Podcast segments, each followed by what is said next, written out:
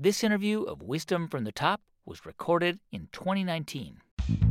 From Built It Productions and Luminary Media, it's Wisdom from the Top. Stories of crisis, failure, turnaround, and triumph from some of the greatest leaders in the world.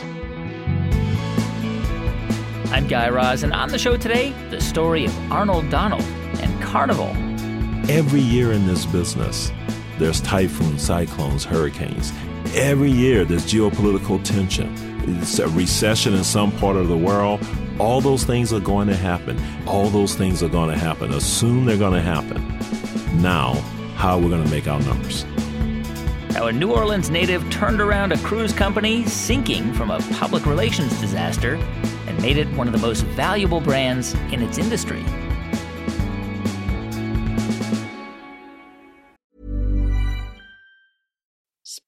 Is that you? Warmer temps mean new Allbirds styles. Meet the Super Light Collection, the lightest ever shoes from Allbirds, now in fresh colors. They've designed must have travel styles for when you need to jet. The lighter than air feel and barely there fit makes these shoes some of the most packable styles ever. That means more comfort and less baggage. Take the Super Light Tree Runner on your next adventure. Its cushy, lightweight foam midsole supports every step, and the extra outsole traction gives you the grip to just go for it. The eucalyptus fiber upper adds next level breathability to keep you going all day. Plus, the super light tree runner is comfortable and ready to go right out of the box. So, what can you do in a super light shoe? What can't you do is the better question. And because they're super packable, the real question is where are you taking them? Experience how Allbirds redefines comfort. Visit allbirds.com and use code SUPER24 for a free pair of socks with a purchase of $48 or more. That's A L L B I R D S dot com, code SUPER24. So think about the complexity of running a cruise ship. The logistics alone are mind boggling. Shepherding thousands of passengers and their luggage on and off, keeping fresh food and water on board, and then making that food good and beautiful looking. Mounting Broadway style shows during the trip, running casinos, and that's just the ship. Now, think about running the company that operates that ship, especially a company where one mishap, food poisoning, rough seas, broken toilets, can potentially sink your entire business.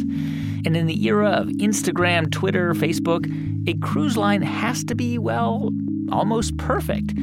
So, who in their right mind would want to run a cruising company? I guess the better question is who is actually equipped to do that? And the answer, as you will hear, is Arnold Donald. Arnold took over as CEO of Carnival in 2013, and it couldn't have come at a worse time. The Great Recession had cut into people's pocketbooks, and in 2012, a ship owned by Carnival, the Costa Concordia, capsized off the coast of Italy. This was a disaster in every sense of the word. 32 people lost their lives in that tragedy. The next year, Another Carnival ship, the Triumph, lost power in the Gulf of Mexico. It took five days for it to be towed back ashore. Passengers described overflowing toilets, sewage soaked carpets, food shortages, and no air conditioning. So the company's owners, the Arison family, decided they needed to make a big change. And for the first time, they looked for a new leader outside the family.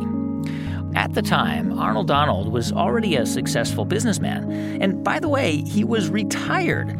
But there was something about the challenge of the situation that attracted him. Because challenges and adversity were not new to Arnold Donald. In fact, he grew up in New Orleans during segregation. He was one of five kids, and he lived in a modest home built by his dad. And from an early age, as a young African American kid, Arnold Donald was made very aware of what life under segregation actually meant. I was still very young. I'm um, not sure if I was in kindergarten. I may have been a little bit older than kindergarten. I'm not sure. But I was in a supermarket, a supermarket um, uh, not too far from the house. I looked forward to Fridays when my dad would get his paycheck and I could, you know, go with him to the grocery store to make the weekly groceries. And it was always a big treat for me. But I was very curious about. Uh, there were two bathrooms for men. There was the gentleman's bathroom, and then there was the colored bathroom. and And so I was um, very curious about what went on in the gentleman's bathroom because I had to use the colored bathroom. And so I just snuck in and I went into the gentleman's bathroom and I came out and yanked on my dad's pant leg and I said, Dad, you know, why is the gentleman's bathroom, you know, so clean and ours, you know, so dirty? And, you know, the gentleman's bathroom, I remember it like it's still in my mind. It was white porcelain, it was clean and everything. And ours was like rusted tin and the toilet paper was brown kraft and, uh, and it was leaky and water on the floor and that kind of thing. And my dad, I'll never forget the look in his eyes. He was so afraid. And, and he said, he said, boy, don't you ever, ever go in that bathroom again. You understand? Don't you ever do that. And it's the first time I remember my dad kind of scolding me or anything. So I was really taken aback and I didn't really understand what was going on. I just remember being afraid. And then he put his hand on me and he said, son, the reason why their bathroom is clean and ours isn't is because they have us cleaning theirs and no one cleaning ours.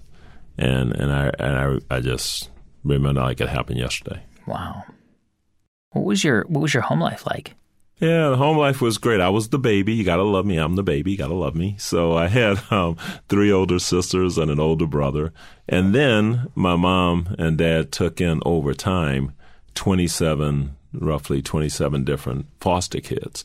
And so, um, uh, so there were lots of kids around, and you know, lots to do, plenty to do, um, plenty of fun to have. I was the baby, so you know, I, I you know, I, I, always felt like I was privileged, and um, and it was fun. I had a great backyard. My backyard wasn't very big, but um, we were in the South in New Orleans, and um, we had banana trees, and you know, I had chickens in the backyard, and um, and my brother, you know, uh, for a while, I had homing pigeons. And after storms, we would get new animals. After one storm, that we had a monkey in the banana tree that we caught. We had a monkey for a while, and and then I had a snapper turtle after a flood. That we had an old one of those old um, washing machines that. Uh, uh, you know, it was a broken down washing machine we just had in the backyard.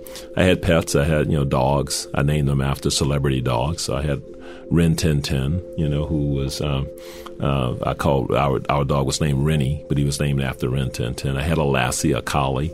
Uh, we called Lassie, and I had another one, um, a dog that looked like uh, Roy Rogers' dog on, on the Roy Rogers show. We called him Bullet. So, um, so you know, it was fun. What was your parents' view on education? I mean, was was doing well at school really important to them? It was really important to them. My parents both were from Convent, Louisiana, and uh, they had grown up there, and um, uh, neither had gone past eighth grade. My dad, because when he was of that age, there was actually no school for him to go to. Um, my mom later, just because of situations in her family situation. Uh, but they both thought education was very, very important for all of us. So all of us, you know, all my siblings went to college you know, several have multiple degrees and so on. Uh, but although my mom and dad didn't have that level of education, they thought it was really, really important. Hmm. And and what about your your neighborhood where you grew up? Did it did it feel safe, um, or did it did it feel dangerous and, and violent?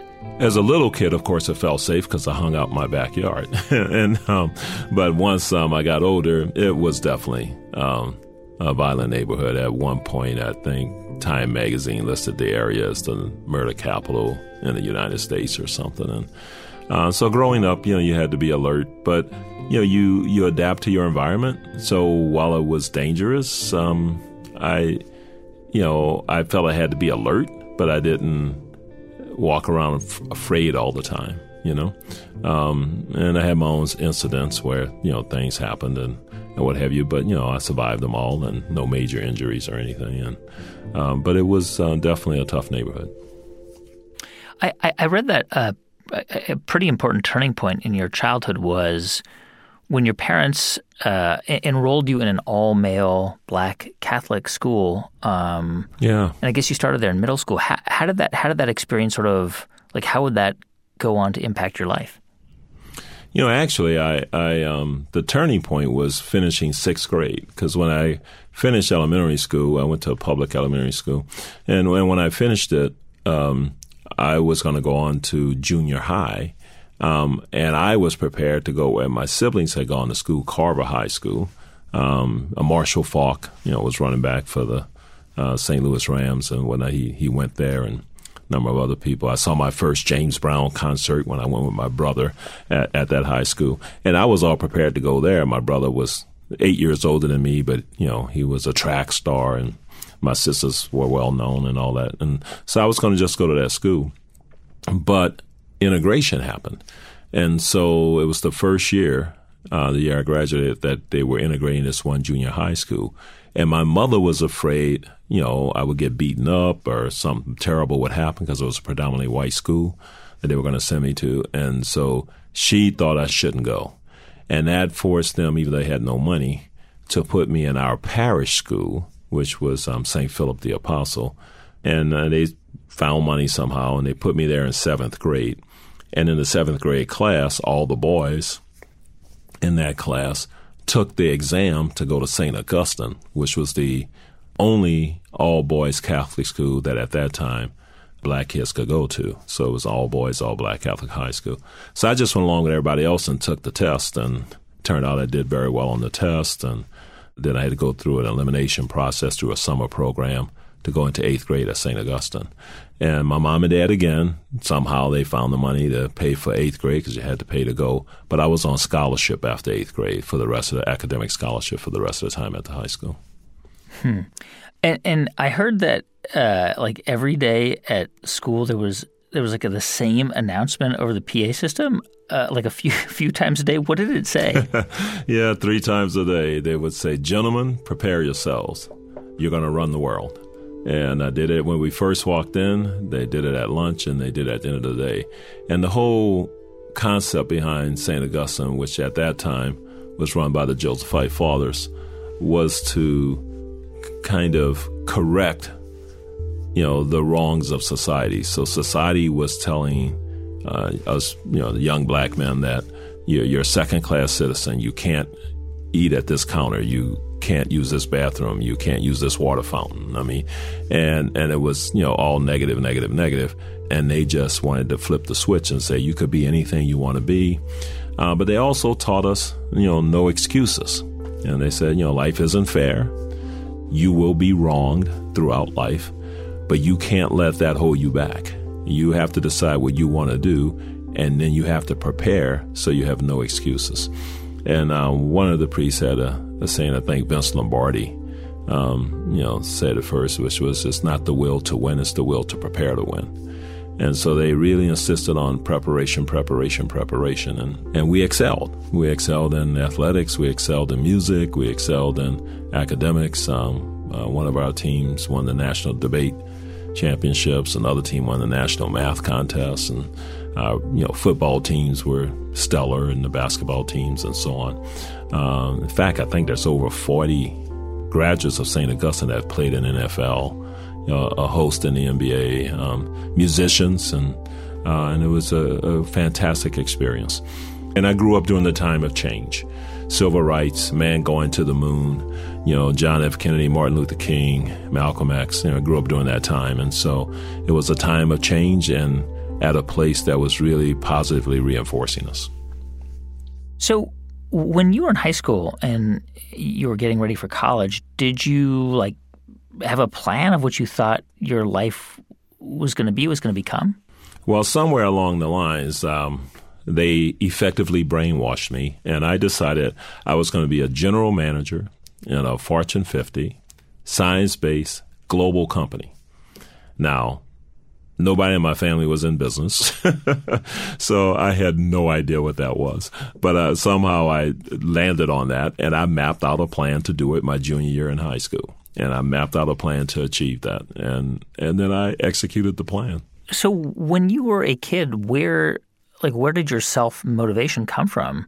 Because I mean, I mean, clearly you were really motivated to succeed, right? And To work hard and inculcated with this idea that you were going to face challenges in life for reasons that were obviously unjust and unfair. But, but you, I mean, you clearly you were just forging ahead. Did that idea originally come from from home, from your parents? I, I think it came um, originally from home. Um, my youngest sister was three years older than me and she really wanted to be a teacher, and she knew she wanted to be a teacher at a very young age. And I was her first student, so before I ever got went to kindergarten, I could read and write and do simple arithmetic. And um, and so she taught me those things because she needed somebody to practice on. I was her one student as she practiced teaching. And so when I finally went to school, everybody thought I was smart. And so I got a lot of positive reinforcement, but I also learned to love to read. And so I read nonstop. And um, when the little bookmobile would come around during the summers and you'd get a certificate at the end of the summer for reading X number of books, you know, my goal was to read that number of books in one week. You know, I, they wouldn't even let me check out as many books as I wanted to read. And, and I just loved reading. And through reading, there were a lot of heroes, you know. Um, I read everything. So I read about George Washington Carver and Booker T. Washington and W.B. Du Bois. You know, I, I read about um, military uh, things. I read about cowboys. You know, I read, I just read and read and read, and so I developed an intense curiosity, and, and so that kind of propelled me forward. And I got so much positive reinforcement along the way. Hmm. Uh, Arnold, I'm I'm curious when you were in high school and you know you were in this amazing environment uh, clearly all, all around you and people were really trying to instill a sense of self-confidence and and you know this idea that you could accomplish anything you wanted to. But I mean you were still living in New Orleans just around the end of, of segregation. And I mean you must have encountered moments in in your high school period or before or after where even though you were at this amazing place you were called racist things or you, you encountered racism outright? Many times. Many times. Many, many how, times. How were yeah. you able to cope with that as a kid? I mean, did you did you just internalize it and, and move on or I mean that must have been incredibly hurtful to say the least. One of the very first ones that I remember because I was so frightened. Um, I was not. I was still in elementary school at the time. I wasn't in high school or anything, and um, we had a, a youth, uh, Catholic youth volleyball team, you know, boys and girls, and father took us, um, you know, to play volleyball, and um, because it was Catholic, you know, some of the Catholic schools or some of the other churches would allow you to play, even though it was interracial. And um, whereas in the school system, you couldn't do that because uh, athletics was segregated at that time. But we went to this one community once and to play volleyball, and and we had seen an ice cream shop from the bus we went on. Uh, and so while the girls were playing, we asked Father, could we walk down to the ice cream shop to get ice cream? He said, okay, you good boys, go ahead and come right back.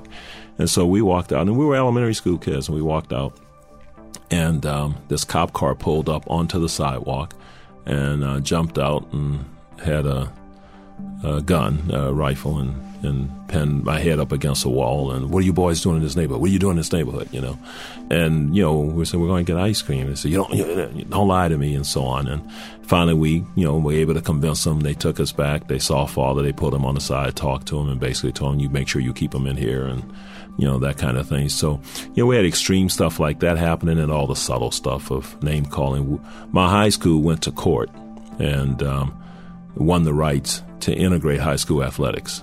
And so, because of that, yes, you know, when we were when I was marching in the band, I played alto sax in the band. I was marching in the band. People would shout out from the crowd all kinds of very negative derogatory things, you know. And and they taught us early on. They said, look, you're going to be called names. You may stuff may be thrown at you, etc. If you can't handle that, don't participate because it's going to happen. But here's how you need to respond because if you respond in this way, in the end, you know, you'll carry the day. And so they taught us and trained us and told us, you know, no excuses, and because somebody else has a problem, don't let that become your problem. You know, and so it was. You know, it's, it's good life lessons. Wow. I know. Um, I know that you you had scholarship offers from from Princeton and Stanford and Yale, West Point. Um, but you chose to go to to Carleton College in Minnesota.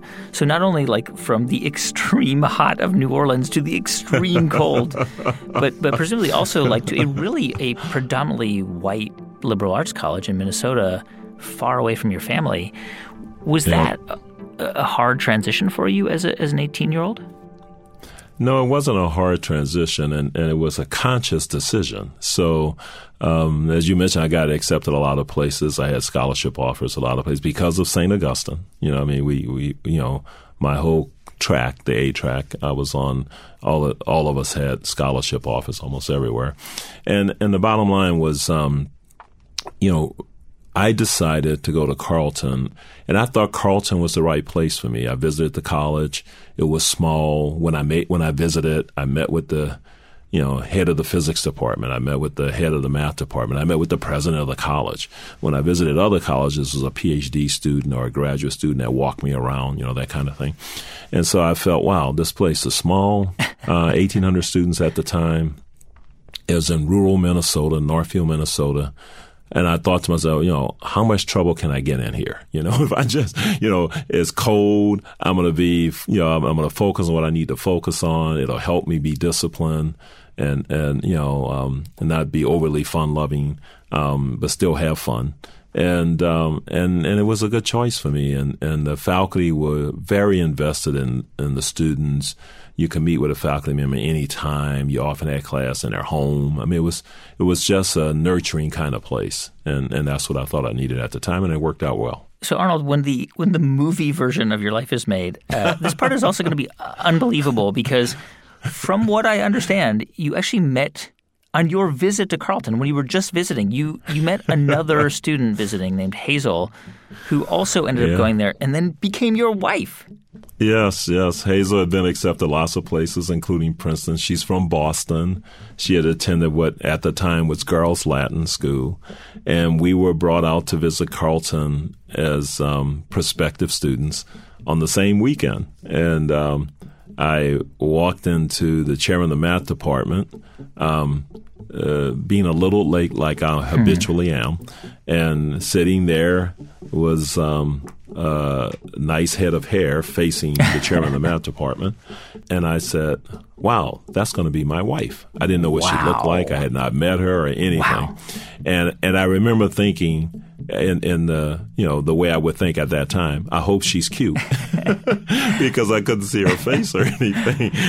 and so, uh, luckily, when she turned around, she was. And and, um, and so I, um, but I just knew that was going to be my wife. And two years later, end of our sophomore year, we were married. Amazing. That is amazing. I mean, it, it really does make you think about luck as an important force in the world. Yes. You know, luck yes. that she was there the same weekend that she also chose Carleton, and that she had these other yes. amazing opportunities that both of you were there at the same time. Yeah. I mean, it's it, because you're still married today. Yeah, we are. But yeah, it's um, luck, destiny. You know, who knows what's premonition and and who knows what's what. But yeah, so um, uh, you know, I'm from New Orleans, so that all that stuff kind of you know means a little something to me. Yeah. so I, I want to fast forward a, just a bit because I I know that you went to Carleton, you and Hazel went there, uh, and then you did an engineering degree, I think, at Washington University afterwards. And in the meantime, you were recruited by Monsanto um, a company that, that, of course, is a Fortune 100 company, uh, recruited to go work for them. Yep. Like, how did how did that happen? Well, um, there I um, at Washington University. Um, one of my jobs um, was assistant to the dean of the School of Engineering, and in that role, uh, I was to help students find summer employment and to find you know permanent employment. Even though I was a student myself. And in my efforts to um, help students with that, you know, I met the recruiters from Monsanto, and they said, "Well, what about you?" Well, every summer prior to that, I had worked for Exxon, but I needed to be near Washington University that first summer after I'd uh, done my first year there, and uh, and so I ended up saying, "Well, sure, if there's an opportunity here in St. Louis, I'll look at it."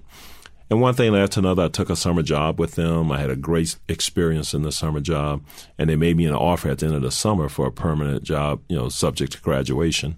And um, I told them if it was in Chicago, uh, in a particular division, the detergents and phosphates division at the time, because I had done my homework and that was the fast track division, um, then I would consider it.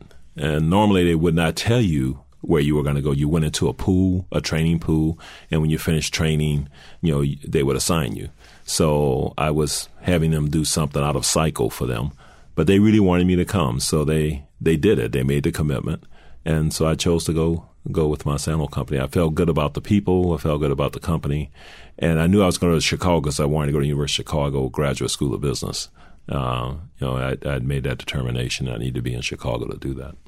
So, so it was never your intention. I, I, should say that this is like foreshadowing because you would go on to work for Monsanto for like 23 years. Yes. But it, it doesn't sound like that was your intention initially, that you were just going to go work for them for like a summer or two and figure it out? Oh, when I first went for the summer, I had no intention, and when I first joined, that I would be permanently with them because, of course, Exxon I worked a number of summers with, and uh, Exxon was recruiting me as well. But when I graduated from engineering school, I had like 20 job offers. Engineers were hot. I was also African American. That you know that that made me even more unique or whatever. I went to a great engineering school at Washington University. I'd worked for Dean McKelvey. The, the the engineering school is now named the McKelvey Engineering School, uh, and so um, uh, and so I had a lot of opportunities, and uh, in the end, I chose Monsanto for the reasons I shared with you. And um, but no, I I, had, I didn't know because my plan was because uh, I developed this plan, and my plan was not company specific. It wasn't even you know job area specific. It was to get certain types of skills um, in one job to prepare to be successful in the next one and over time become a general manager in a science-based Fortune 50, you know, global company. And so that, that yeah, I, I, had no intention of like staying with one company, not staying with one company. That wasn't even in the picture. That is uh, that is such a weirdly specific goal that you had from the time you were in high school. Yes. Uh, really I want to be a general manager, really and you is. did. Like I, I think at what, like age 30, 32, you you actually become yeah. a general manager at Monsanto. But it wasn't a Fortune 50, so I failed miserably. I think we were, you know, Fortune 150 oh. or something. But um, but yeah, but no, really, I did, and. Um, and it was a great experience. I mean, unbelievable experience. Great company, great people, super people, and um, and it led ultimately to a number of jobs after age 32 um, where we, you know, helped transform a few industries. It was fantastic. When we come back in just a minute, how Arnold Donald climbed his way up the corporate ladder all the way into early retirement, and how he came back to lead a struggling cruise company. Stay with us. I'm Guy Raz, and you're listening to Wisdom from the Top.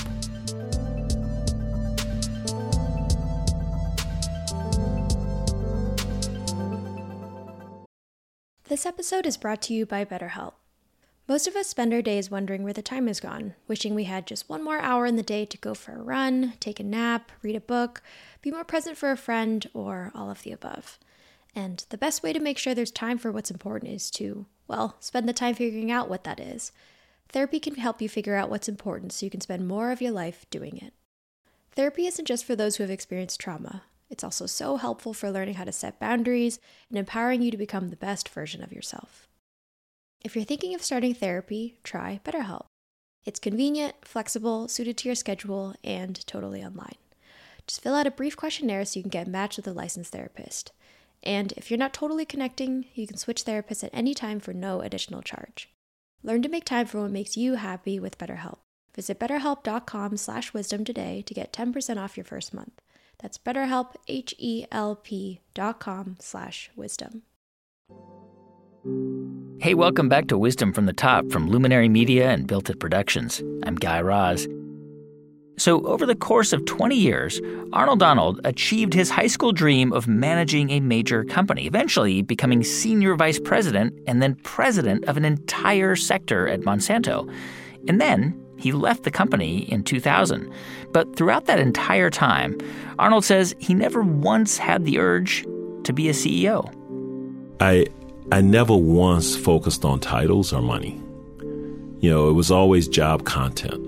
And it was always, what am I doing? What kind of work am I doing, et cetera? And how is that preparing me to go the next level? Because my concept wasn't CEO, it was general management. You know, I wanted to manage lots of different functions globally in a science based company. Okay. And so that was really my orientation. So I never thought about CEO or not CEO or vice president or senior vice president, any of those things. And um, and so that never dawned. You know, I never thought about it that way. Uh, but in the end, yeah, it, it ultimately led to all that. But that's that wasn't my focus. So I guess after 23 years there, you uh, you had this opportunity, which sounds really interesting, uh, to join a group of investors to buy Equal, the the sugar substitute that Monsanto actually owned, and then they spun it out. Uh, and you guys bought it uh, and formed a new company. Uh, how did that? How did all that happen? Well, we were um, on a mission to transform the way food was produced, and um, we also had a, several other businesses at the time. But we were going to merge the company um, with another company, American Cyanamid, at the time. And so, in the process, I got assigned to um, uh, oversee a, a number of businesses that we were going to divest, and one of them was the Equal Sweetener business. And so, how it came about was uh, I was looking for buyers. I had a good friend from engineering school who was in private equity, uh, had been you know really successful. He has partners, and so I called him and I said, "45 days, no financing contingency. Here's the number. It's a great deal. You should buy it." And he said, "I believe you because you're my friend, and I believe if you say the numbers are real, I believe that." But when I go to my partners and say, give me $600 million because my friend says this is a good deal, they're going to laugh me out the room. He said, the only way this is going to work with 45 days to, to change, you know, execute and no, no financing contingency. He says, so uh, the only way this is going to work is if you join me, if you come with me. We always say we're going to do something together, so come with me. And I said, "Oh, come on! It's a small business. I've run billions, multi-billion dollar businesses with lots of technology. It's no technology in it." I don't think so. I said, but I tell you what, you can list me as a contingency because this is such a good deal. Once you guys get into it, you you won't care whether I come or not. Mm. And he said, "Are you sure?" He was always smarter than me, and I said, "I said yes, I'm sure." He said, "Are you positive?" I said, "Yes." Somebody said he asked me like five times, and I said, "Yes." He said, "Okay." And so he said, "I'm putting you in as a contingency." And as soon as he did that, unbeknownst to me, and it was so obvious, but I just wasn't thinking. I had to recuse myself from the business because I'm now conflicted. right, and, and, you just and bought so, yourself a new job. So I, I, I had to take myself out of the business. Monsanto wanted me to stay at Monsanto, but but I couldn't work on that business for that period of time, and I had several other businesses I was overseeing, so I had plenty to do. But it did create some time, and he worked on me every day. And eventually, I got to the point where um, because again, I was never focused on being CEO or any of that kind of stuff. Um, it just looked like it would be fun to do, so we did it. Yeah. And and you went on to to run that company, Merisant, I think it was called. Yeah, Merisant. We formed the company and. It was a lot of fun. We, we had a lot of fun with it. And then yeah, you were ahead. there until I guess 2005. And at that point, uh, you're 51 years old. You are financially secure. Mm-hmm. You basically got to a point where you probably made more money than you ever imagined you would make in your yes. life, and uh, you, you, kind of retired, I guess, right? Yeah, I did. My wife tells me I didn't, but yeah, I thought I did, and so I, you know, stepped down and um, I stayed on. I was on a number of boards of companies, and I started having fun and goofing off. I, you know, bought into some minor league basketball teams, and uh, you know, was traveling the world, just having a good time. Um, but that was going to be the end of your corporate life yeah, I had done my general management stuff. I, you know, was financially secure. I wasn't wealthy, but I was well off, and uh, and so we were fine. And and you know, we just had just had a good time. Um, but then, but then I decided to give back, and so. I uh, built this crazy house. Everybody wanted to see it, and uh, one of my best friends, who I call my wingman, uh, Carl Sestak, had helped me with the electronics in the house, and I said, "Well, I'll do the first fundraiser that I host in the house, you know, on your behalf, which, which organization you'd like me to support. And uh, he picked, you know, juvenile diabetes. And so we had a big fundraiser for juvenile diabetes, brought in the head of juvenile diabetes worldwide, had the governor in Missouri there, all these people in the house and all that. And, and, and you were still in Chicago, right? No, no, I was living in St. Louis. I, my mm. business was in Chicago, but I was living in St. Louis. Okay. So this house was in St. Louis. And I brought, um, I, I sat next to uh, the guy who was running JDRF at the time, and and grilled him. I said, "You raise a couple hundred million dollars for research every year, so you're making any progress? I mean, what's happening? Are you getting closer to a cure? And What do you do with that money?" And you know, I just grilled him, and he had really good answers. And um, and I said, you know, if I ever decide to do anything again, the kind of thing you're doing is something I would think to do uh, about doing. And little did I know, but the next day, that was like on a Saturday, so that Monday or something he let them know he was retiring. and and he said, I think I found my replacement Saturday night in St. Louis. So you eventually end up running this foundation, the, the Juvenile Diabetes Foundation, um, and then you went on to to do some other nonprofit work.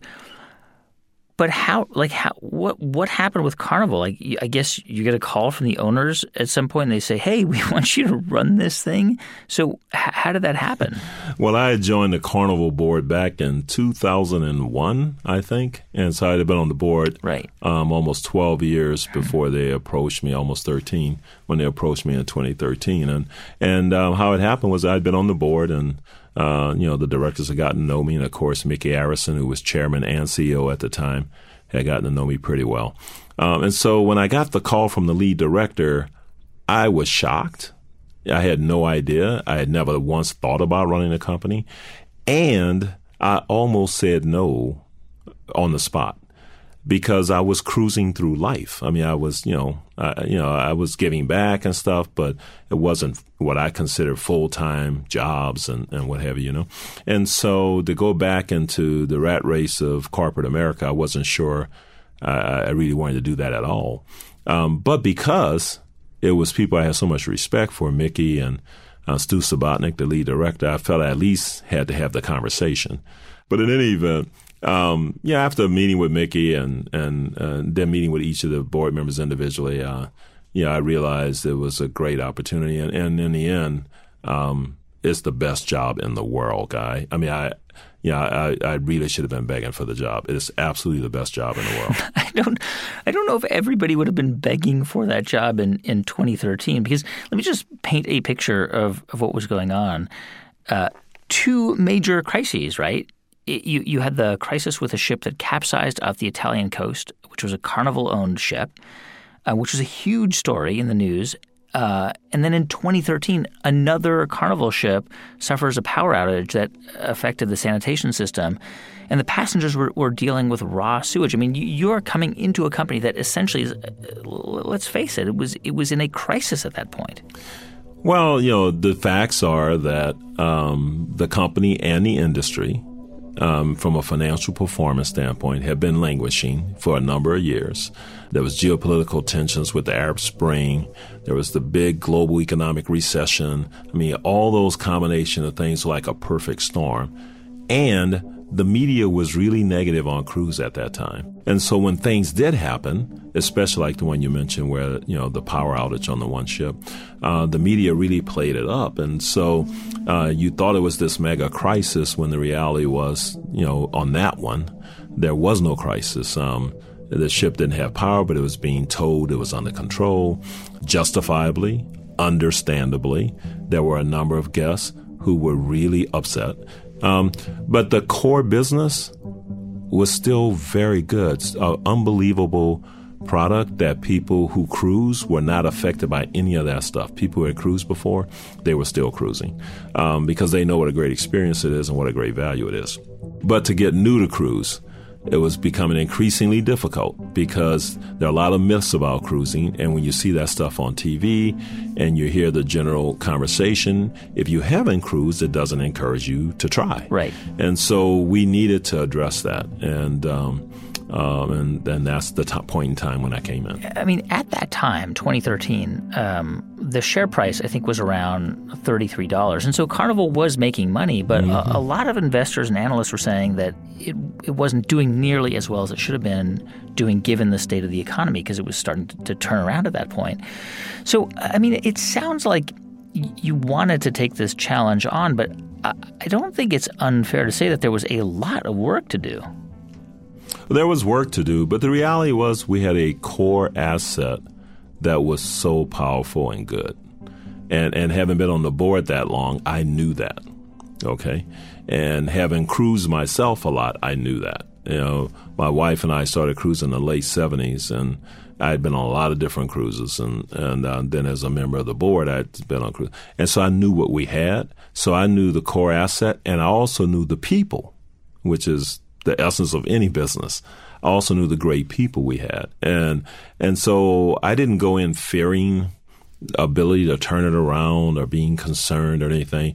And I, just went in knowing I needed to listen, and I needed to listen very carefully to everybody whether it's the cabinet steward or the president, whether it's the guests, whether it's someone who had or not cruised, the media, governmental officials. I needed to listen, listen, listen. And if I listened carefully enough, you know, the answers would reveal themselves because we had a core thing that was rock solid. So, so Carnival, I, I think a lot of people don't realize is it's a huge company. Is like nine or ten different cruise line brands, uh, more than a hundred cruise ships around the world. When you got to that job, when when you got to the CEO chair, did you have a clear plan of what you wanted to do and, and what was the plan? No, I didn't. When I first got there, the only thing I knew we had to do was we had to turn the media. You know, the media was so negative. It, it was constantly putting negative noise out on cruise, and I knew so we how, had to address that. that. Uh, to me, it was it was very simple. To me, first of all, I I lucked up. So the day before I joined, literally the day before. Yeah. They had hired a, a, PR person, which they hadn't had, and they hired a an excellent person, a guy named Roger Frizzell, uh, who came in. And Roger's first day on the job was he found out there was going to be a new CEO. so yeah, so could you imagine his feeling when he heard that? And that, his first job was now to introduce this new CEO that he knew nothing about to the world, right? But in any event. Um, I, I knew we had to do that, but all we had to do was expose them to cruise, to get them, as opposed to just talking about it, to visit a ship, to experience the crew, to experience the guests, to go into the engine room and see how, you know, I knew that's all we had to do. And then prepare, once they saw it and felt it, then give them the facts and we just had to expose them to that. And and we went on a mission to do that. So that was the first thing to soften the beachhead to be able to create demand. And then the rest was then internally to organize properly motivate the people properly make sure we were focused on the right things and to go back to st augustine. No excuses. So the reality is every year in this business every year there's typhoons cyclones hurricanes every year almost every year there's a disease scare ebola zika MERS. Every year, there's geopolitical tension. Fuel prices spike, currencies go the wrong way. Every year, it's a recession in some part of Yeah. the world.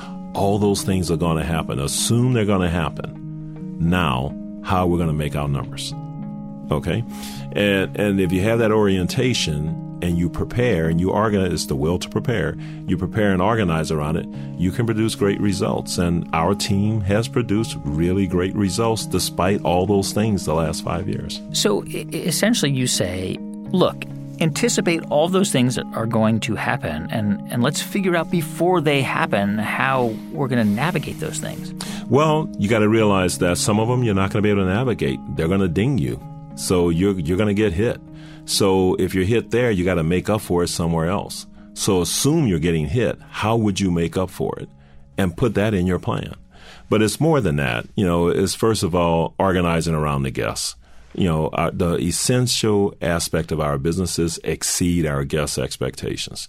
If we do that, all things are possible. If we don't do that, nothing else matters. Besides that, we're all human beings. I have kids and grandkids. I want them to breathe clean air. We take guests to beautiful places. It's really important for us those places stay beautiful. The marine needs the life needs to be great. The reefs need to be protected. I mean, we are totally focused on that stuff because it's it's really what our business is. And, and if we ignore that, you know, we destroy our own business. And so, uh, so those are the things. But get everybody organized, oriented, focused, and then getting them to communicate, collaborate, and coordinate with each other.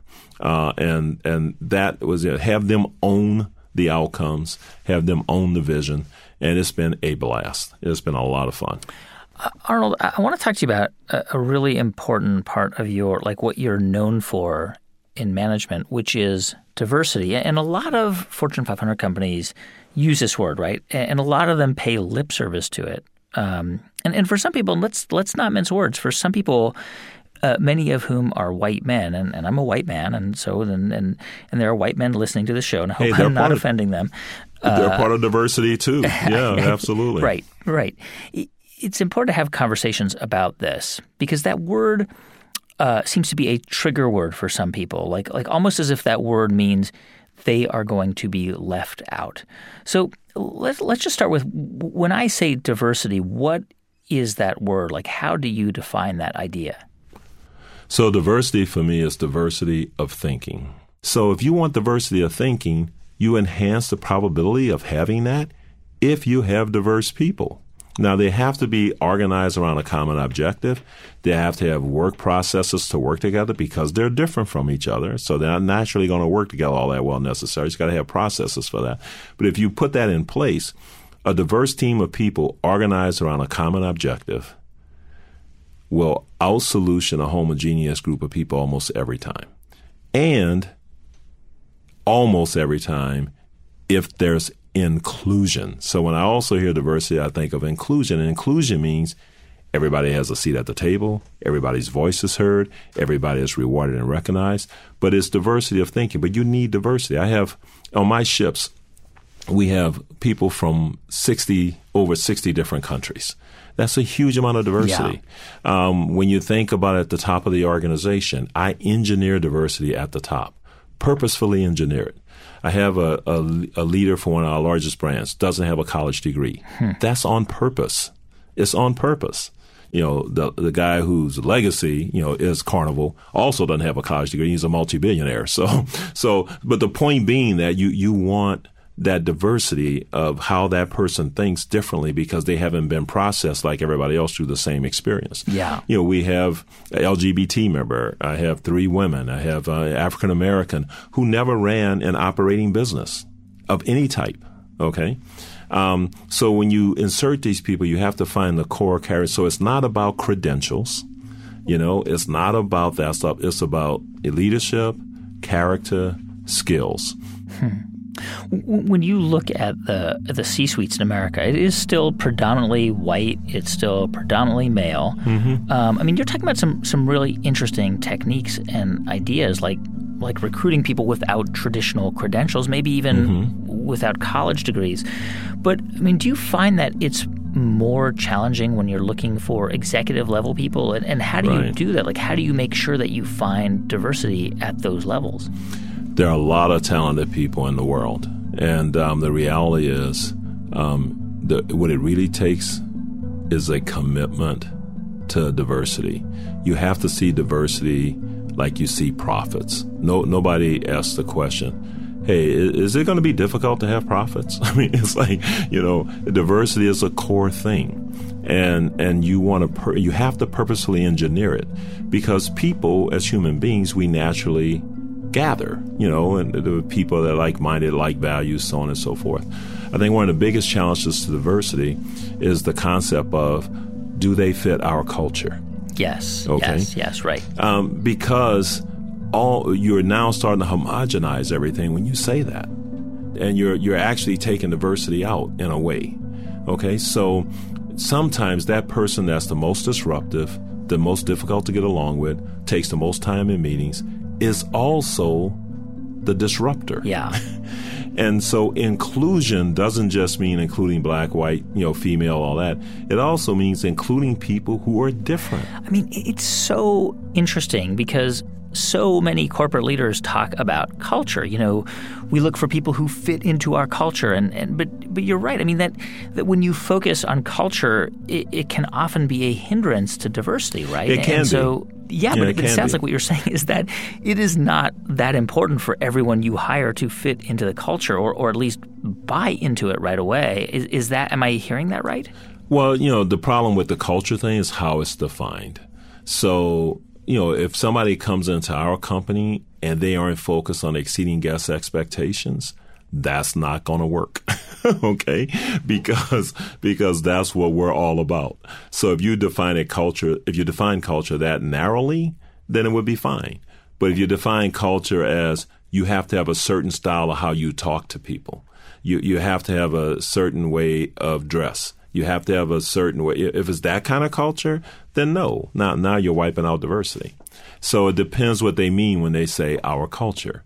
You know, that's a very generic phrase, and it's how people interpret that that matters. But if everybody talks the same way and they behave and they have certain mannerisms and how they present a point and all that stuff, now you're just homogenizing, and that's that's not good.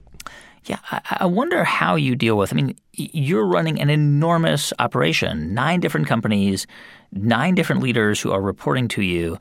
Um, and I think of great leaders like like Barack Obama. You know, he ran an administration, right? And he had to do healthcare and financial reform, and there was a lot of compromise and, and a lot of things he probably wished he didn't have to compromise on, but he he had to delegate things to Congress or or to other folks to deal with the details, which is one style of leadership, but it, it means you don't always get exactly what you want. So like how do you do that do you do you also feel like you you've just got to trust your people and delegate even if the way they do it is not exactly the way you want it to be done uh, definitely when it gets to the way they do it that there are a lot of roads that'll get you to a place.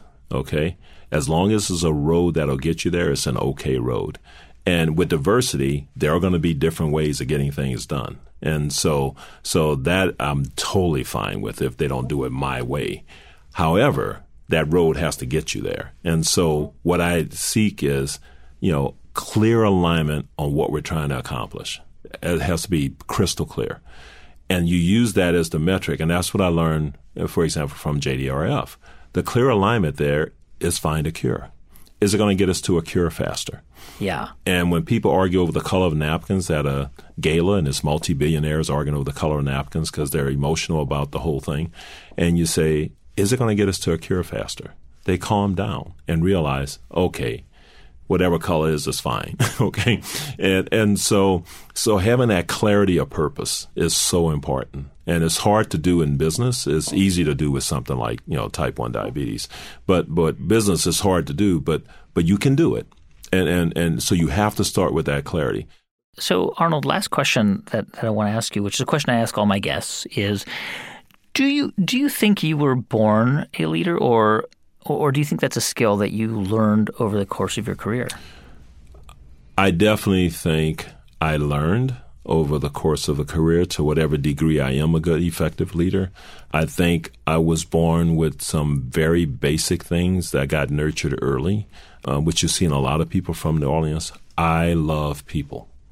And people can feel that from me, and that causes them to open up and they're, you know, they're welcoming for ideas and exchange.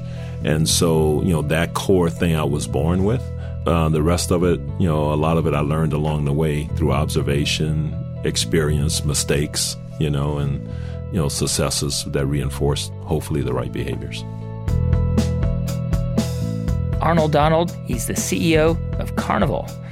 The company recently agreed to pay the federal government $20 million after a judge found some of its ships had released wastewater into the ocean.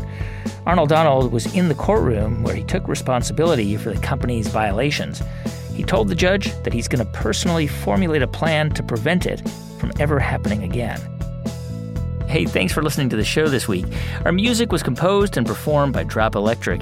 I'm Guy Raz, and you're listening to Wisdom from the Top from Built It Productions and Luminary Media.